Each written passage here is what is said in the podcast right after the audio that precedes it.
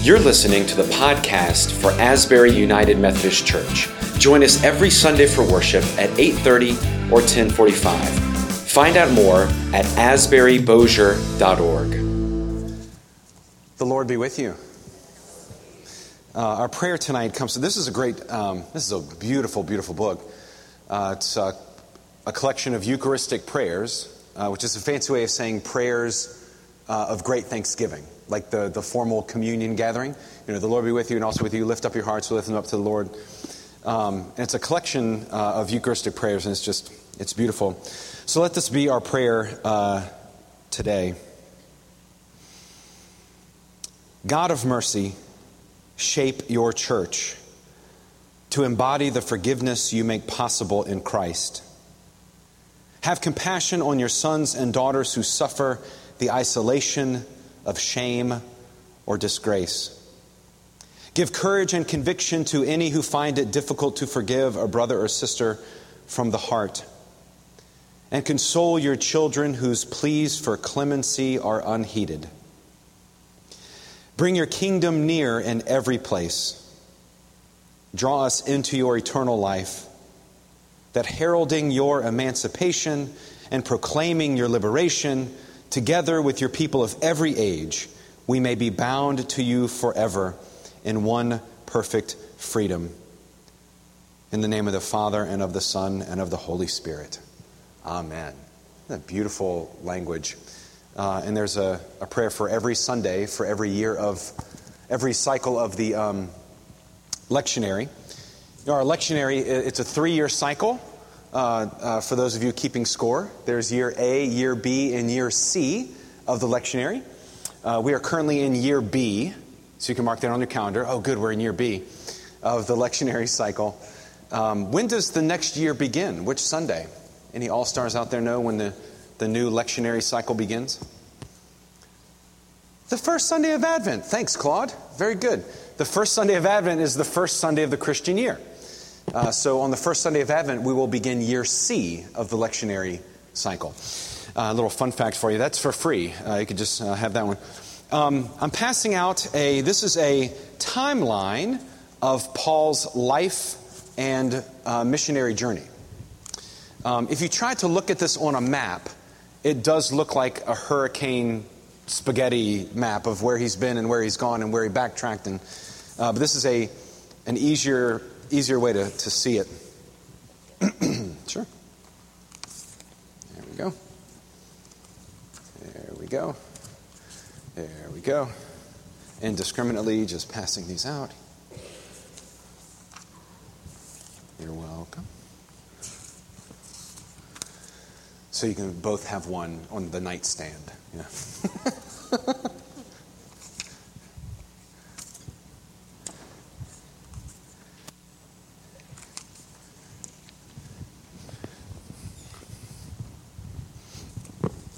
All right.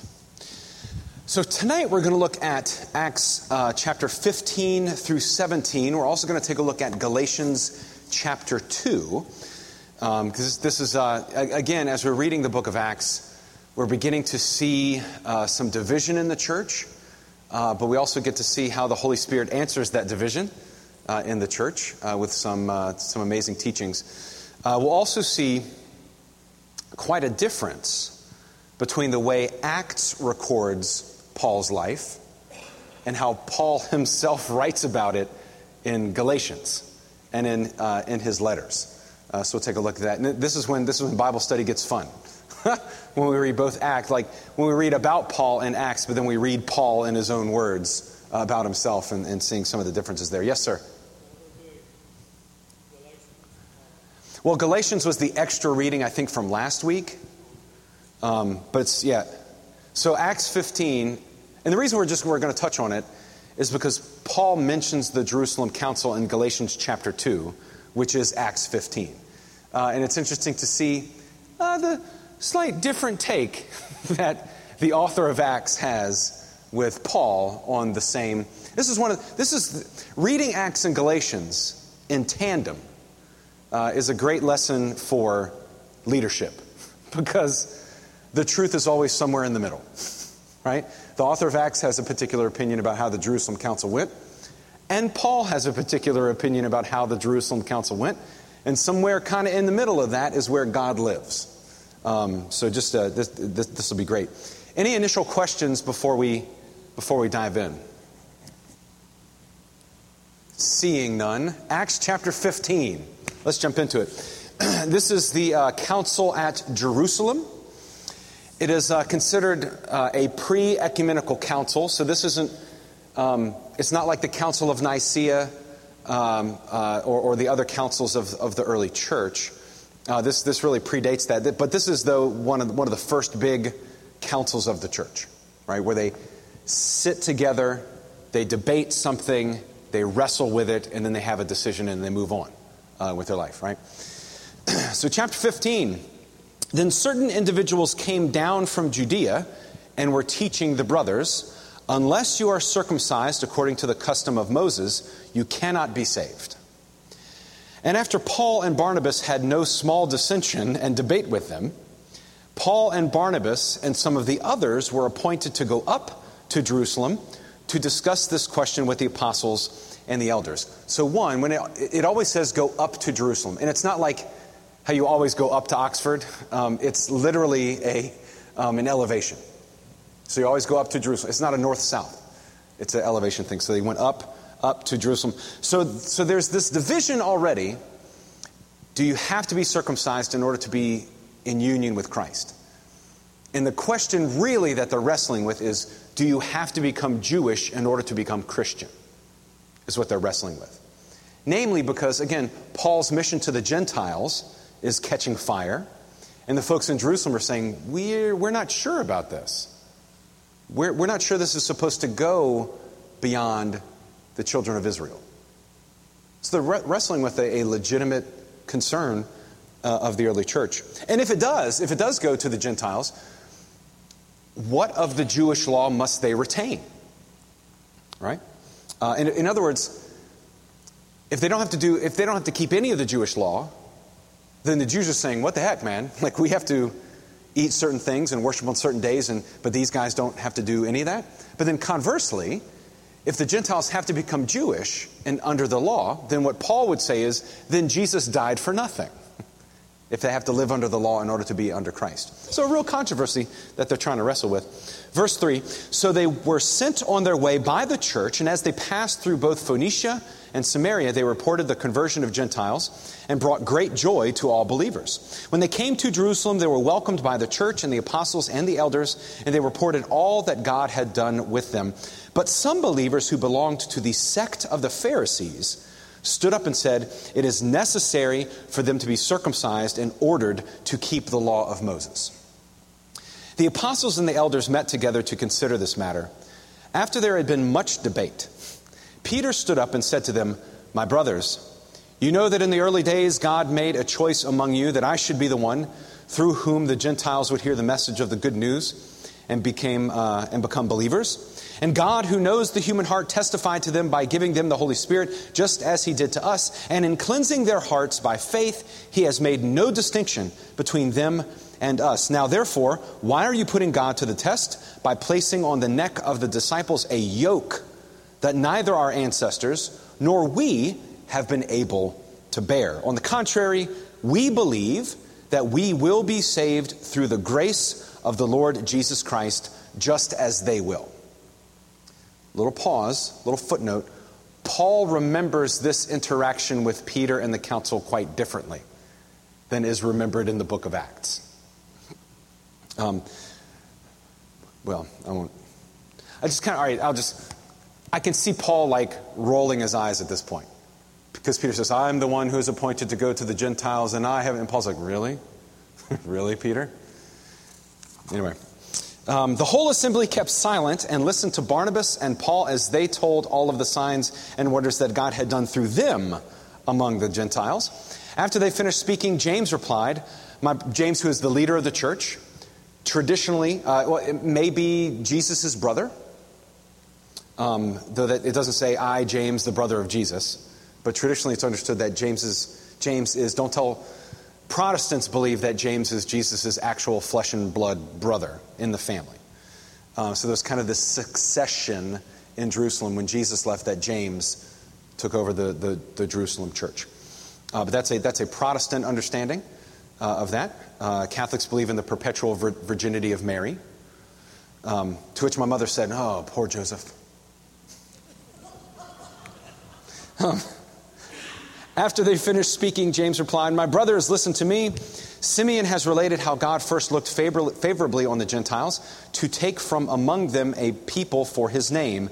This agrees with the words of the prophets, as it is written, after this I will return and I will rebuild the dwelling of David, which has fallen from its ruins. I will rebuild it and I will set it up so that all the peoples may seek the Lord, even all the Gentiles over whom my name has been called. Thus says the Lord, who has been making all things known for a long time. Therefore, I have reached the decision that we should not trouble those, those Gentiles who are turning to God, but we should write them to abstain from only things, and here's, here's, the, here's the list three things they should abstain only from things polluted by idols, abstain from fornication, and abstain from whatever has been strangled and from blood. So it's four things anything that has been strangled and anything that has blood within it.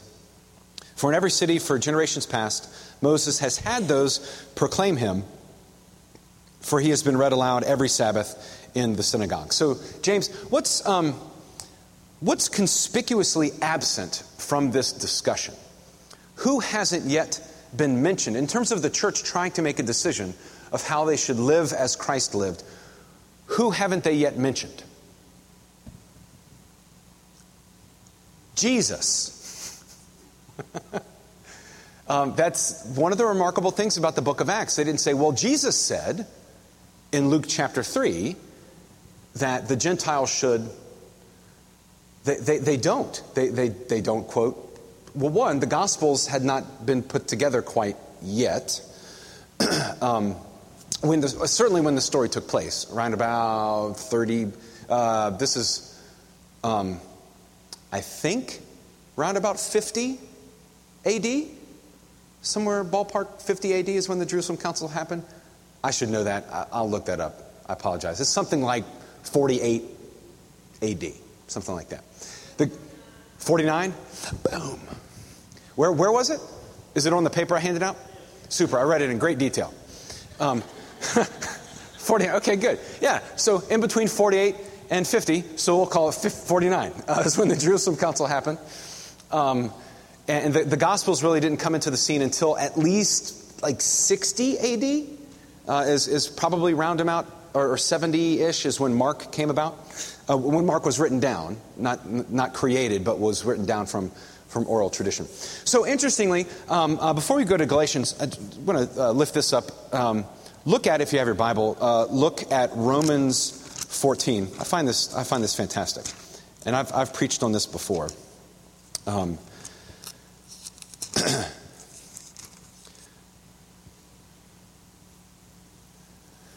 so, in Romans, so the four stipulations uh, in the church is uh, you should abstain from things polluted by idols. We'll just stop right there. So in the Roman church, um, they were trying to discern whether or not they should eat meat that had been sacrificed at pagan temples. And again, you couldn't just go to Walmart to get a, a good rack of ribs. You had to go to the, the local pagan temple where the sacrifices were being, uh, being held. Um, so in, in the Roman church, there were meat eaters and not meat eaters. Uh, and it was based on whether or not they should abstain from things polluted by idols. Now, when this controversy came up, Paul could have said, when they asked, Should we eat meat or should we not eat meat? Should we abstain? Paul could have said, Well, it says very clearly in the Jerusalem Council in 49 AD that you cannot eat this meat. End of story. But that's not what Paul said. Romans 14, I love this. He says, Welcome those who are weak in faith, but not for the purpose of quarreling over opinions. Some believe in eating anything, while the weak eat only vegetables. Those who eat must not despise those who abstain, and those who abstain must not pass judgment on those who eat, for God has welcomed them. Who are you to pass judgment on servants of another? It is before their own Lord that they stand or fall, and they will be upheld, for the Lord is able to make them stand. Um, and then he talks about, uh, look at verse 13. Let us therefore no longer pass judgment on one another, but resolve instead never to put a stumbling block or hindrance in the way of another. I know and am persuaded in the Lord Jesus that nothing is unclean in itself, but it is unclean for anyone who thinks it unclean. That's remarkable for him to say. If your brother or sister is being injured by what you eat, you're no longer walking in love. Do not let what you eat cause the ruin of one for whom Christ died. So do not let your good be spoken of as evil.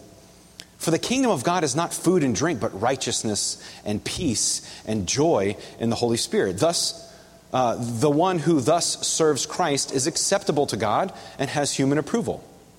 Let us then pursue what makes for peace and for mutual upbuilding. And I think this is the verse you underline. Do not, for the sake of food, destroy the work of God. Um, and, and I've preached on this before, where you can kind of imagine there's some folks on the right and some folks to the left, or if you prefer, there are some folks in the yellow corner of the room and some folks in the green corner of the room. And the folks in the yellow corner of the room are saying, That's right, we have to abstain from meat, and these stinking, filthy heathens are eating meat and they're destroying the church. Uh, and and uh, Paul looks at them and says, Hey, don't pass judgment uh, uh on them. Uh, for, well, first he looks at the people in, in, in, the green corner. Let me, let me get my roadmap here. Um, the folks in, in, the, in the green corner saying, Of course we can eat meat. Like the, the, these pagan gods don't exist, it's all fine. Like we, we, can, we, we like our ribs, like let's eat meat, and it's fine. And the people over here are saying, They're destroying the church because they're not abstaining. So Paul kind of looks at the folks in the, in the green corner of the room saying, um, Of course you can eat this meat because we know that these gods don't exist, and you are not blaspheming God by eating this meat. Well, at this point, they're like cheering. Like, yeah, that's right, we told you, you Puritans, you know, blah, blah, Bible beaters, you know, we won, we won. But then, but then um, he, he, he, looks at them and, and, and they're upset. He's like, look, don't pass judgment on them, on them either. The reason you're abstaining from this meat is because you're weak in faith. And then he looks at them again and says, and by the way, if what you're eating causes the ruin of someone else, you should abstain. So I love this. So both sides are looking at each other saying, wait a minute, who, who won? who won the argument? The answer is Jesus won, right? That, that should always be, you know, which did the right or the left win? Uh, we, we, know we're, we're giving a holy answer when both the right and the left say, wait a minute, who won that? Uh, well, Jesus did, right? So, yes, you can eat this meat, but you should abstain if it's causing the ruin of someone. And by the way, the reason you're not eating meat is because you're weak in the faith. Wow. So both sides are what? And and and and the, the church survived this for thousands of years to where we are today. It's great. I love that. And what, what, what is to note is that this, these stipulations that, J, that James gave Paul at the Jerusalem Council, Paul completely ignored the first stipulation. They must abstain from anything polluted by idols. Uh, that's, and that's not what Paul, Paul, like in real time with real people, sat and figured it out. He could have said, Well, James said in Jerusalem you can't do it. Sorry, my hands are. T- the discipline says, I can't, you know, sorry. You know. I said, No, no, of course. See, that's why I love the book of Acts, is because it's people wrestling with something uh, in real time. It's fantastic. Uh, verse 22, going back to the book of Acts, chapter 15. then the apostles and the elders, with the consent of the whole church, decided to choose men from among their members and to send them to Antioch with Paul and Barnabas. They sent Judas, uh, called Barsabbas, and Silas, leaders among the brothers, uh, with the following letter. So they now give them a letter of the pronouncement of the um, this is the beginning of the book of discipline. They, they give him a letter from, from uh, the ivory tower telling them uh, what they should do. The brothers, both the apostles and the elders, to the believers of Gentile origin in Antioch and Syria and Cilicia, greetings. Since we have heard that certain persons who have gone out from us, though with no instruction from us, have said things to disturb you and have unsettled your minds, we have decided unanimously to choose representatives and send them to you along with uh, our beloved Barnabas and Paul, who have risked their lives for the sake of our Lord Jesus Christ. So, what's happening is there are people who are proclaiming a gospel that is unfamiliar to the folks in Jerusalem. And they're trying to systematize that teaching. Folks have come to you, they came from us, but they did not have permission from us. So, what we're going to do, we're going to send our official emissaries from Jerusalem to go to you and give you the orthodox teaching that we have unanim- unanimously decided upon. Right? So you can see that, that there's something, I don't want to say that there's a hierarchy born because I don't think that's quite right. But there is a James who's in charge of the Jerusalem church saying, this is official, sanctioned teaching from us. Right? You begin to see this being formed. Right? Um, I find it so interesting that sometimes churches, new churches in particular, uh, are built for people who don't like church. Like, come, to our, it's not, it's, it's not church. Just come and hang out with us, and it's not church. But once you get a critical mass going, you have to have things like a budget and a group of people who make decisions. And then all of a sudden, like, we didn't sign up for this. Like, well, once you get a group of people together, you have to have some kind of institution isn't bad. Bad institutions are bad, right? Not just institution itself, right? You have to have some order, you have to have some hierarchy. Uh, and, you know, but people also make mistakes too, right? Like James could be totally wrong. Um, you know, it, it, that's, you know, as we said at the beginning of Bible study, no one person has authority on interpretation of Scripture. It's good Protestant ethic, right? Are we okay so far? Are we good? Any questions? All right? Good. Um, let's look at Galatians chapter 2. That's the end of um, chapter, I think that's the end of chapter 15. It's, hold on. Yeah, let, let, let's pause and let's go to Galatians chapter 2. Now, in Galatians chapter 2, we get kind of Paul's interpretation of the Jerusalem Council, which is a little bit different than what's remembered in the book of Acts. So, this is chapter 2 of Galatians. Have, have we found it yet? Yeah? Matthew, Mark, Luke, John, the Acts, Romans, 1 Corinthians, 2 Corinthians. Yeah? Chapter 2 Then after 14 years, I went up again to Jerusalem with Barnabas. So understand that the Jerusalem Council happened about 14 years after Paul, Paul's conversion, uh, which Paul even remembers a little bit differently than the book of Acts does, but we, we don't have time to get into that. After 14 years, I went up again to Jerusalem with Barnabas, taking Titus along with me.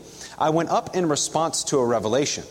Then I laid before them, though only in a private meeting with the acknowledged leaders, that's going to be important, the acknowledged leaders, the gospel that I proclaim, that I proclaim among the Gentiles in order to make sure that I was not running or had not run in vain. But even Titus, who was with me, was not compelled to be circumcised, though he was Greek. But because of false believers secretly brought in, who slipped in to spy on the freedom we have in Christ Jesus so that they might enslave us, we did not submit to them even for a moment so that the truth of the gospel might always remain with you. And from those who are supposed to be acknowledged leaders, what they actually were makes no difference to me. God shows no partiality. He's so, Paul can be quite snide with his asides. I love that. Um, uh, uh, yeah, verse 6. And those who are supposed to be acknowledged leaders, what they actually were, uh, makes no difference. God will judge them too, whatever they are. Uh, those leaders contributed nothing to me.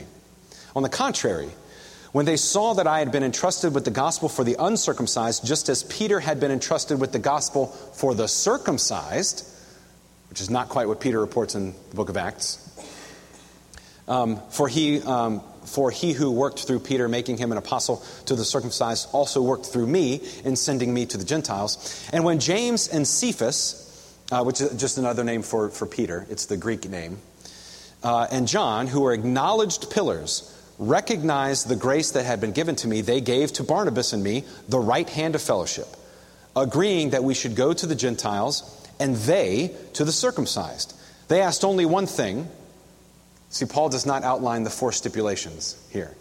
He says they only asked one thing that we remember the poor, which was actually what I was eager to do. But when, here, here, here we go. This is Verse 11.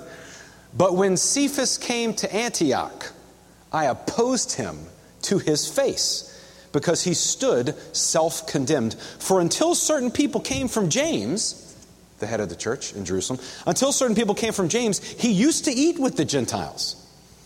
But after they came, he drew back and kept himself separate for fear of the circumcision faction. And the other Jews joined him in this hypocrisy, so that even Barnabas was led astray by their hypocrisy. Because Paul and Barnabas split, and we'll, we'll read that, but they, they split ways. But when I saw that they were not acting consistently with the truth of the gospel, I said to Cephas before all of them, quote, If you, though a Jew, live like a Gentile and not like a Jew, how can you compel the Gentiles to live like Jews? End quote. In other words, your whole faculty is based on Gentiles have to be Jewish in order to be Christian, but you yourself, who are a Jew, live like a Gentile until the Jews see you doing it. How can you then convince them to live like a Jew if you yourself are a Jew and don't live like one? And that's like a that's Paul's like drop the mic moment in scripture. Boom. We ourselves, verse 15, we ourselves are Jews by birth and not Gentile sinners, yet, yet, we know that a person is justified not by the works of the law, but through faith in Jesus Christ. Or, do you have a footnote there? Faith in Jesus Christ? Do you have a footnote? There's a slight translation. It's a tiny little word, but it means a lot. Sometimes that can be translated as the faith of Jesus Christ. So the, the Greek word is kai, K A I. Often it's translated as having faith in Jesus Christ, but it can also be translated as having the faith of Jesus Christ. Tiny little word, but it makes a huge theological difference in how we are saved. Um, and and, and we, we have mostly translated it as having, the, having faith in Christ, right? Believing in Christ, because that's the overarching narrative. Uh, and then the fun of Bible study is to realize that could it be that sometimes Paul means the faith of Christ, meaning being having the fidelity of Jesus to God's mission? Not just believing in Jesus, but having the faith of Jesus, meaning being faithful to the mission of God to the point of death. See what I'm saying? It's, it's an and, I think. It's an and and not an or, right? Um, but just, just a fun little footnote there. And lot, several Bibles have footnotes. Every time you see faith in Jesus, there's a little footnote that says, some manuscripts say of Jesus. So just throwing that out there. So that Bible study is, is fun and enjoyable uh, for you. Um, we have come to believe in uh, Christ Jesus so that we might be justified by the faith in Christ or faith of Christ, and not by doing the works of the law, because no one will be justified by the works of the law. Verse 17 but if, in our effort to be justified in Christ, we ourselves have been found to be sinners, is Christ then a servant of sin? No. Or, excuse me, certainly not. But if I build up again the very things I once tore down, then I demonstrate that I am a transgressor. He's talking about Peter, by the way. For though the law, for through the law I died to the law so that I might live to God. I have been crucified with Christ, and it is no longer I who live, but it is Christ who lives in me. In the life I now live in the flesh, I live by the faith in the Son of God. Footnote there. Who loved me and gave himself for me. I do not nullify the grace of God, for if justification comes through the law, then Christ died for nothing. If you're making Gentiles become Jewish and live under the law in order to become Christian, Jesus died for nothing, is what Paul says. He got a little hot under the collar about it. And it's remembered forever in Scripture him opposing Peter to his face. All right. Flipping back to Acts chapter 15, sorry about it. Um, flipping back to Acts chapter 15, um, let's see. Hmm, let's. First. Um, verse 30. Chapter 15, verse 30. Um, Verse 36. Um, oh, this is, I learned a new word today. Um. Uh, no, what is it? Bol- boulderizing. B O W D L E R I Z I N G. Boulder, boulder, boulderizing. Um, and anyone know what that word means? Excellent, good. We can all learn something new. Um, so, the, the Raymond Brown text that I showed you on the first Sunday, the introduction to the New Testament, says that Acts chapter 15 is a bowdlerizing of, of the account. And what he means, what bowdlerizing means to omit some language in order to soften its context. It, it's kind of a, a fancy, educated way of saying it's probably been censored to soften the tone of the disagreement between Peter and, and Paul. There's bowdlerizing going on in Acts chapter 15. There you go. So when that comes up on HQ on your app, because there's a quiz show, do you know HQ, the app? That's fantastic. This is a quick rabbit, quick rabbit, I'll just throw it out there. There's an app called HQ, and it's a live uh, quiz show every night at 8 o'clock. And you can win like real money. But I'm a Methodist, but so I don't play it for money. I just, I just do I just do it for, for fun. I haven't won anything because I can't ever get past like question seven. But it's just fun. Bowdlerizing, so now you can win Jeopardy. Um, verse 36 After some days, Paul said to Barnabas, Come, let us return and visit the believers in every city where we proclaim the word uh, of the Lord and see how they are doing. Barnabas wanted to take with him John, called Mark, traditionally the author of Mark. But Paul decided not to take with them one who had deserted them in Pamphylia and had not accompanied them in, in, in the work. The disagreement became so sharp that they parted company. So Barnabas took Mark with him and sailed away to Cyprus, but Paul chose Silas and set out. Uh, the believers commending him to the grace of the Lord, he went through Syria and Cilicia, strengthening their churches. So Paul and Barnabas have now split. Do you see how the bowdlerizing? Uh, it says, well, Barnabas wasn't with us the whole time, so it's probably best for Paul to take Silas and, and Barnabas uh, to go with John Mark.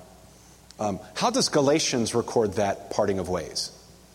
Paul's like, Peter's hypocrisy has destroyed even Barnabas, where Barnabas has been destroyed by their hypocrisy, right? Do you see the, the slight axe is, is, is um, you know, in other words, Paul was not writing his letters thinking that they would be canon. Excuse me. Or, frankly, for public consumption. Uh, Acts is much more formal, much more bowdlerized in order to kind of soften the, the narrative and the tone. That, you know, Paul and Barnabas, they just split ways because for logistics, you know, Paul's like, no, he's a hypocrite. I don't want to be with hypocrites. So, Anyway, this is just fun. Bible study's fun. Chapter 16. Um, Timothy joins Paul and Silas. Paul went out um, also to Lystra, Lystra uh, where there was a disciple named Timothy, the son of a Jewish woman who was a believer, but his father was a Greek. He was well spoken of by the believers in Lystra and Iconium. Paul wanted Timothy to accompany him. This is so very interesting. Paul wanted Timothy to accompany him, and he took him and had him circumcised because of the Jews who were in those places, for they all knew that his father was a Greek. So, Paul, his whole endeavor is you don't have to be circumcised in order to be a believer. But because he's going with Timothy to a group of Jewish Christians, he had Timothy circumcised so that he would be effective in ministry. Yeah. Paul, Paul's such an interesting character uh, because in, in, in, a minute uh, he's going to be arrested. You know, Paul is saying, I, am I'm, I'm a Jew. I'm a, I'm a child of Abraham. I'm a, I grew up as a Pharisee. And, but then he gets arrested and, and they start beating him. And he goes, You would beat a Roman citizen? It's like when he's in jail getting beaten up, he's Roman. And when he's spreading the word, he's, he's a Jewish Christian you know, who has roots from Abraham. And, or as Paul says, I am, I am all to all. Right? He's a bit of a chameleon. Um, it's so interesting that, that God chose someone like Paul to share this gospel because he's adaptable and can move in and out and be effective in lots of contexts. Not totally effective, and you'll read this in the book of Acts because it says that sometimes they believed, uh, sometimes they didn't. And they, they just kind of moved on. But I find it so interesting because Paul's whole, not his whole mission, but one of his major points of his Gentile mission is you do not have to be circumcised. But then he brings Timothy with him and in order to be effective in that ministry, Timothy is circumcised. But if he's not circumcised, they're going to focus on him not being circumcised instead of him being a believer. Yeah, exactly. Um, context matters, right? Um, especially in, uh, I, I tell young preachers this um, be very careful if early in the sermon you ask a question and you don't give an answer to that question.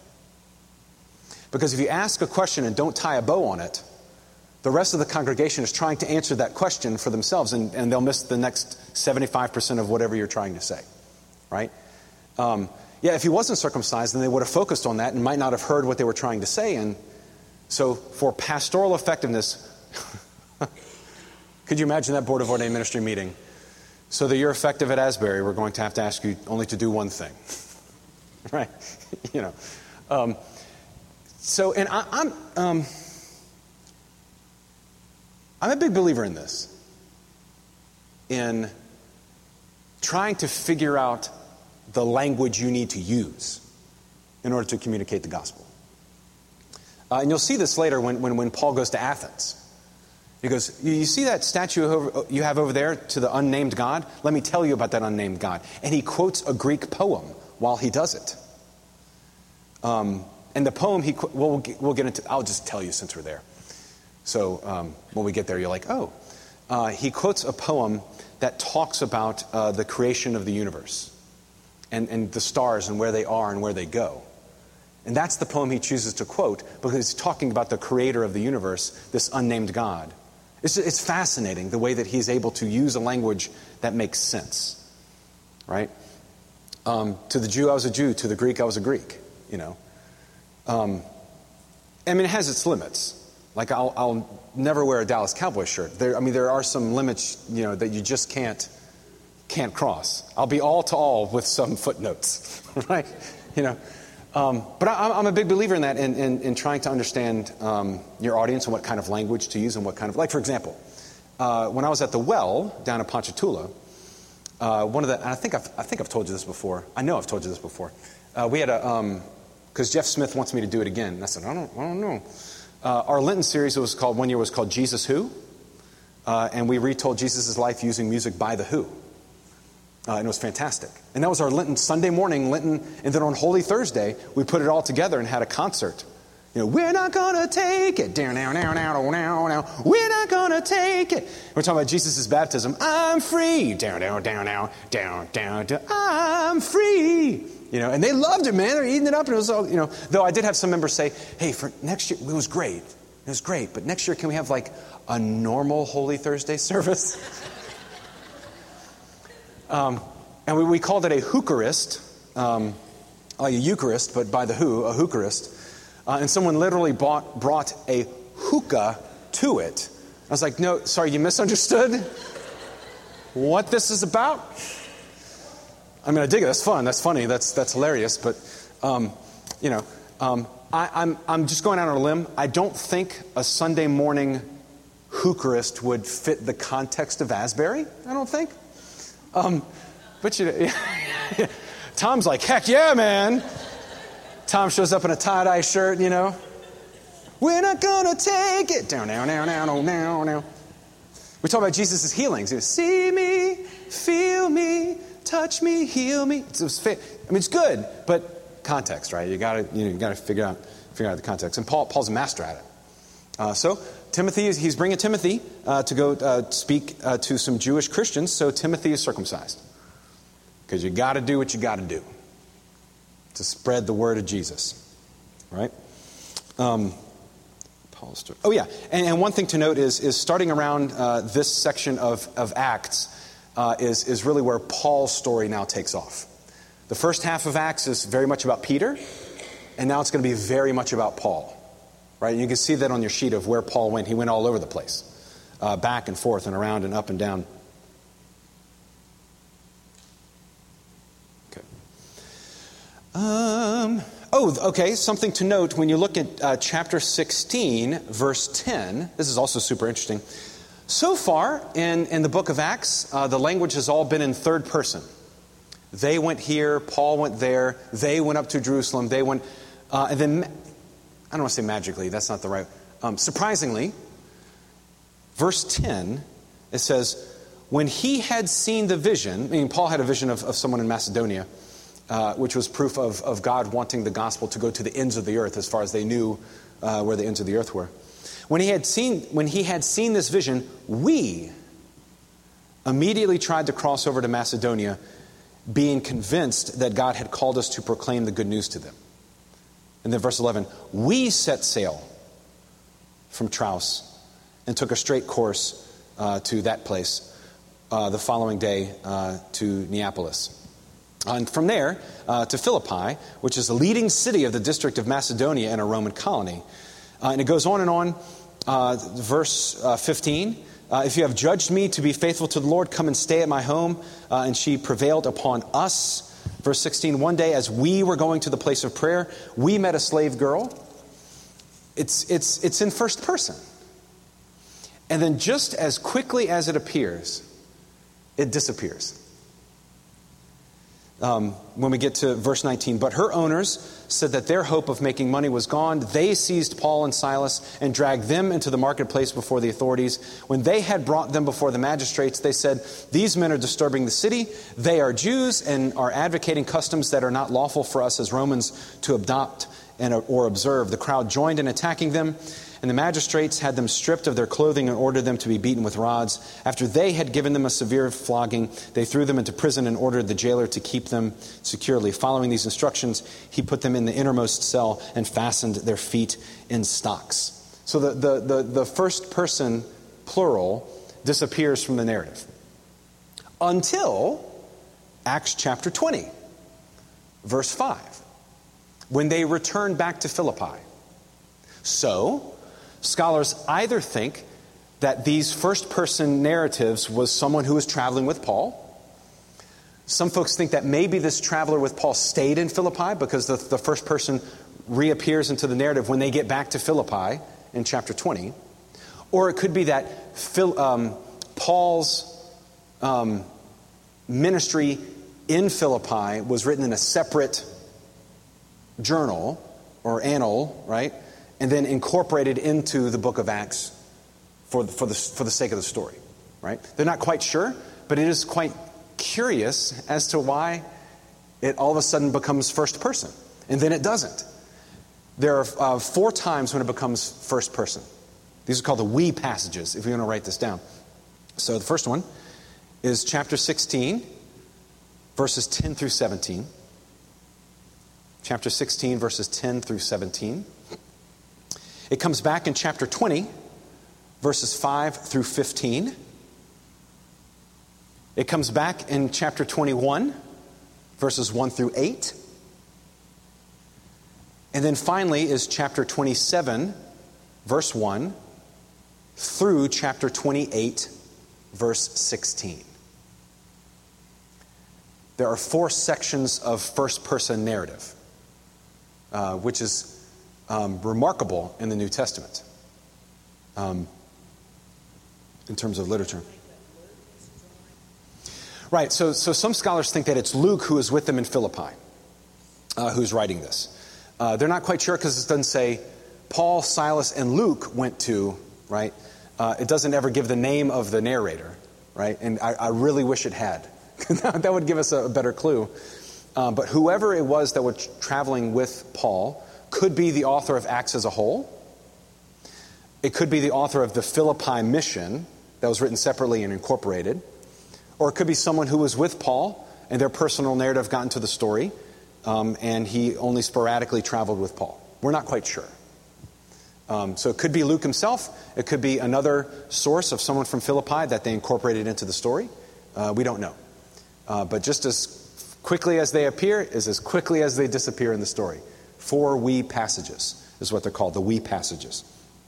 Um, I, I, think it is compelling, uh, or very, very, at least very interesting, that the we passages pop up, at least the first two, uh, in Philippi, which gives some credence that there's some first person recollection of the ministry in Philippi. Right? It's a pretty, I think, fair deduction. Induction? Deduction? I don't know. I can never tell those two apart deductive reasoning or inductive reasoning. Okay. Um, you seem very concerned. about me getting that right. Um, the opposite of what Sherlock does is what this is inductive. Sherlock's inductive, so this is deductive. Sherlock's what you just you just that's the problem. See now I have a groove in my head because you said Sherlock is inductive. Do what? Sherlock is deductive. Okay, yeah. Well, now I'm confused. Maybe this is deductive. I don't know. There's some clues there. We put them together and come up with a solution. All right, so verse 37. Um, by the way, if you have not seen the PBS Sherlock, uh, you have not lived. It's amazing. It's with Benedict Cumberbatch. There are only four seasons. You can do it in a weekend. Dial it up on Netflix. It's good stuff, man. Just saying. Did you know that Masterpiece Theater is doing a, a new uh, Les Miserables miniseries? It's going to be good. By the way, that's going to be our Lenten series next year, by the way. Just saying. You laugh all day. You laugh all day. Uh, um, no, it's not going to be Lent. Is it going to be Lent? Might be our summer series. Might be our summer series. It's called the. Re- that's going to be the next book uh, from Abingdon. It's called The Revolution of Grace Finding Christ in Les Miserables, uh, which is going to be fun. You know, some of us know the story. Robert, you know the story. We saw it in Dallas. Anywho, verse 20, uh, sorry, verse 37. I really should take my medicine. Um, but I don't have any. But verse 37, chapter 16, verse 37. I just want to uh, pull this out in terms of, of Paul being uh, a Jew to the Jews and a Greek to the Greek. Uh, but Paul replied, They have beaten us in public, uncondemned, men who are Roman citizens, and have thrown us into prison, and now they're going to discharge us in secret?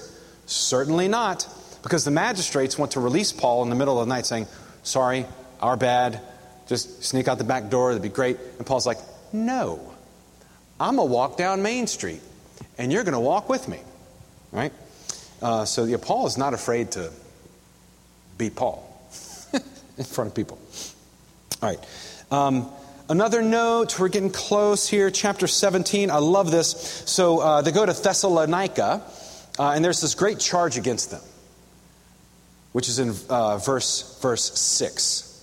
I love this. They go to Thessalonica and they start messing with stuff. Um, it says, when they could not find them, they dragged Jason, and they're staying at Jason's house. Who's Jason? Uh, well, we don't really know. Um, it's the place where they stayed. Uh, and he's a, he's a saint uh, in the church. There's a feast day for him. Uh, I don't remember the day. Um, but Jason of Thessalonica. They stayed at Jason's house. When they could not find uh, Paul and Silas, they dragged Jason and some believers before the city authorities, shouting, These people have been turning the world upside down. How fortunate we all would be if that was our charge against us in church. Those stinking people from Asbury are turning the world upside down. We should, we should write that down, is let that be uh, the charge against us at the end of it all. I love that. Um, moving on, let's, let's do um, Paul in Athens. So that's skipping over to um, chapter 17, verse 16. Chapter 17, verse 16. While Paul was waiting for them in Athens, he was deeply distressed to see that the city was full of idols. So he argued in the synagogue with the Jews and the devout persons, and also in the marketplace every day with those who happened to be there. Also, some Epicurean and Stoic philosophers debated with him.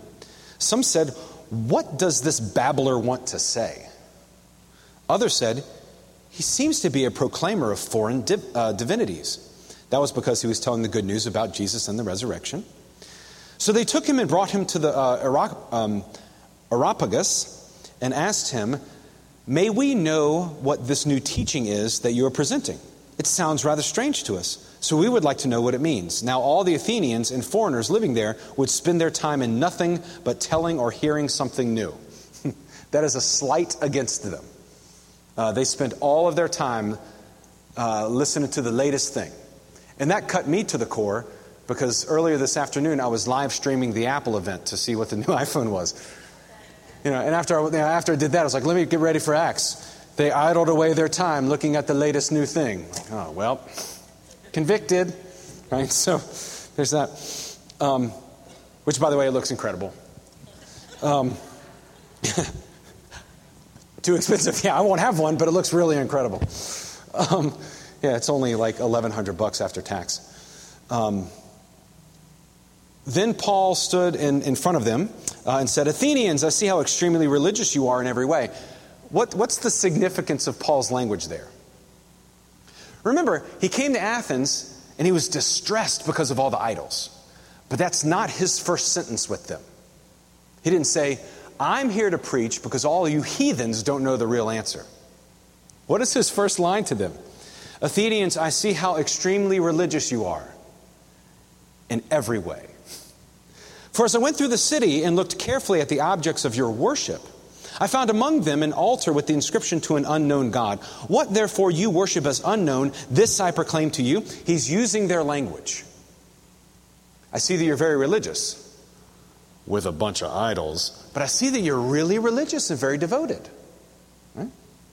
Um, the God who made the world and everything in it, he who is Lord of heaven and earth, does not live in shrines made by human hands, nor is he served by human hands as though he needed anything, since he himself gives to all mortals life and breath and all things. From one ancestor he made all nations to inhabit the whole earth, and he allotted the times of their existence and the boundaries of their places where they would live, so that they would search for God and perhaps grope for him and find him. Remember, they're trying to listen to this new thing. He's saying, Yeah, that's exactly, you should be groping and reaching for God as you are. Though indeed he is not far from each one of us. For in him we live and move and have our being, as even some of your own poets have said. For we too are his offspring. And there he quotes a Greek poem called Phenomena. Do, do, do, do, do. Sorry. It's called Phenomena uh, by Aratus, A R A T U S. He's a third century BC Greek poet. And that poem is about the movement of the heavens and the stars. So when he talks about God, this unknown God is actually the creator of everything. And in order to, for them to understand that, he quotes one of their own poems about the heavens and the stars. How magnificent is that? Paul's very good at what he does.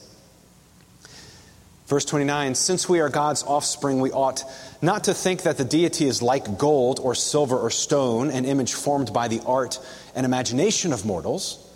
While God has overlooked the times of human ignorance, now he commands all people everywhere to repent because he has fixed a day on which he will have the world judged in righteousness by a man whom he has appointed. And of this he has given assurance to all by raising him from the dead. When they heard of the resurrection of the dead, some scoffed, but others said, We will hear you again about this. I love that. We'll invite you back next Sunday for part two of your series on the God who hung the stars. At that point, Paul left them, but some of them joined him and became believers, including Dionysius and that person, and a woman named Damaris, or uh, Damaris, and others with them. And thus concludes our reading for tonight. Questions? Concerns? Isn't Bible study fun? Yeah. Okay. Good, good. The Lord be with you. Let us pray. Gracious God, use us as your instrument. Help us to communicate your gospel in whatever context we find ourselves so that the truth will remain consistent, though our language may change. May your gospel reach to the ends of the earth, and we ask for your spirit to be upon us as we wrestle and as we chew on your word and as we hang on to the Holy Spirit as it moves us and prods us and sends us out into the world. Give us confidence. Give us peace. Fill us with a convicting fire to proclaim the transformative power of your grace. May your Spirit be with us until we meet again. In Jesus' name we pray. Amen. Have a good night.